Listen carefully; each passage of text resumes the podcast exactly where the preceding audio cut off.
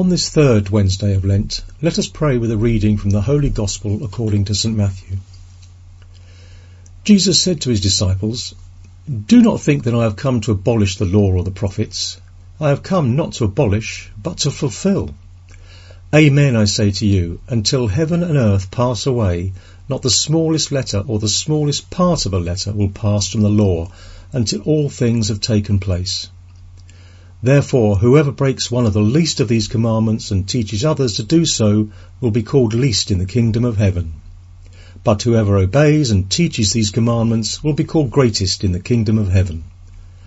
This is the gospel of the Lord.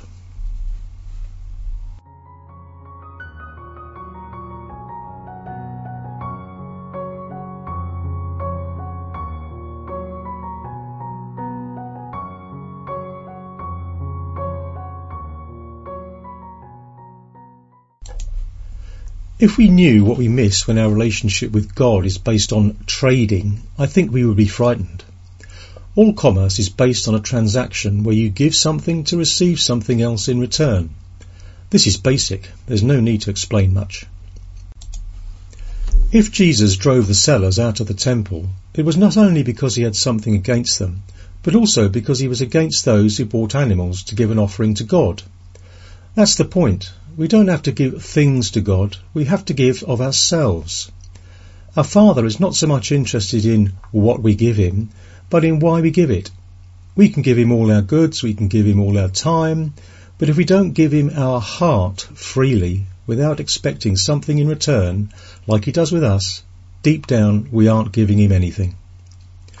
That is why Jesus is outraged with the religious commerce in the temple of our heart. What did they teach us as children? What do they still teach us today? I believe that Jesus makes a whip to drive the sellers out of our hearts far more often than we can imagine. We shouldn't judge each other.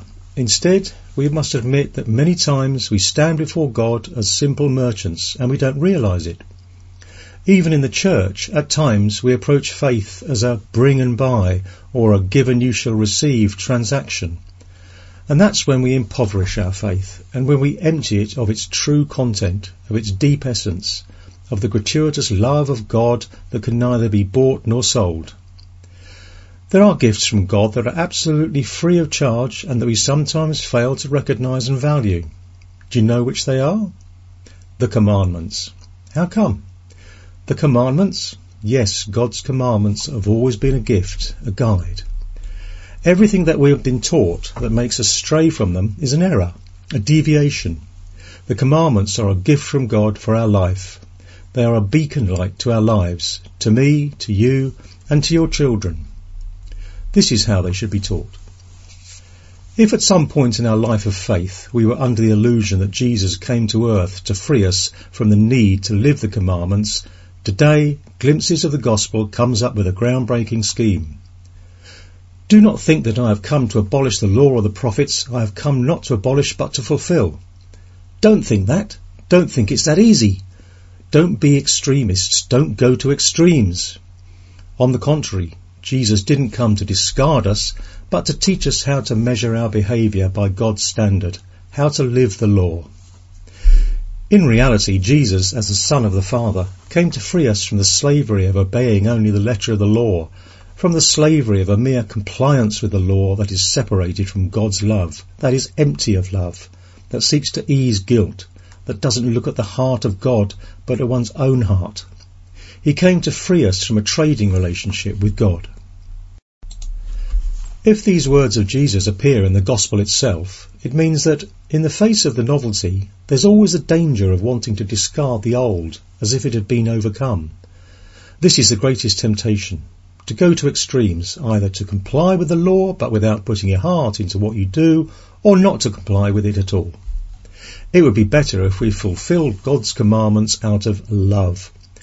The commandments, the law of God in the Old Testament, is not to be discarded, but to be lived and completed as Jesus teaches us. To synthesize this whole idea, St. Paul tells us, love is the fulfillment of the law. If we don't add the salt of love to our works, we are nothing. We aren't Christians. We are merely complying with the law. If we fail to fulfill the commandments and boast about the excuse of love, we aren't really loving. Salt gives flavour but quickly vanishes into the food. It can't be seen. Our love for the Father must be the salt hidden in our works, in our way of being, in our status of children of God. The love for the Father gives meaning to living His commandments. The challenge of our life is to free ourselves from living a relationship with God that is based on fear, on complying with the law for the sake of complying, on complying because I was told to do so, on complying because it's convenient for me, on complying because I'll be better, on complying to stay calm. At the same time, we must correct ourselves if we think that freeing ourselves means not listening to the commandments or discarding them as if they were old-fashioned rules that need to be changed or updated. Both extremes are wrong. They are deceitful and they end up meeting at some point.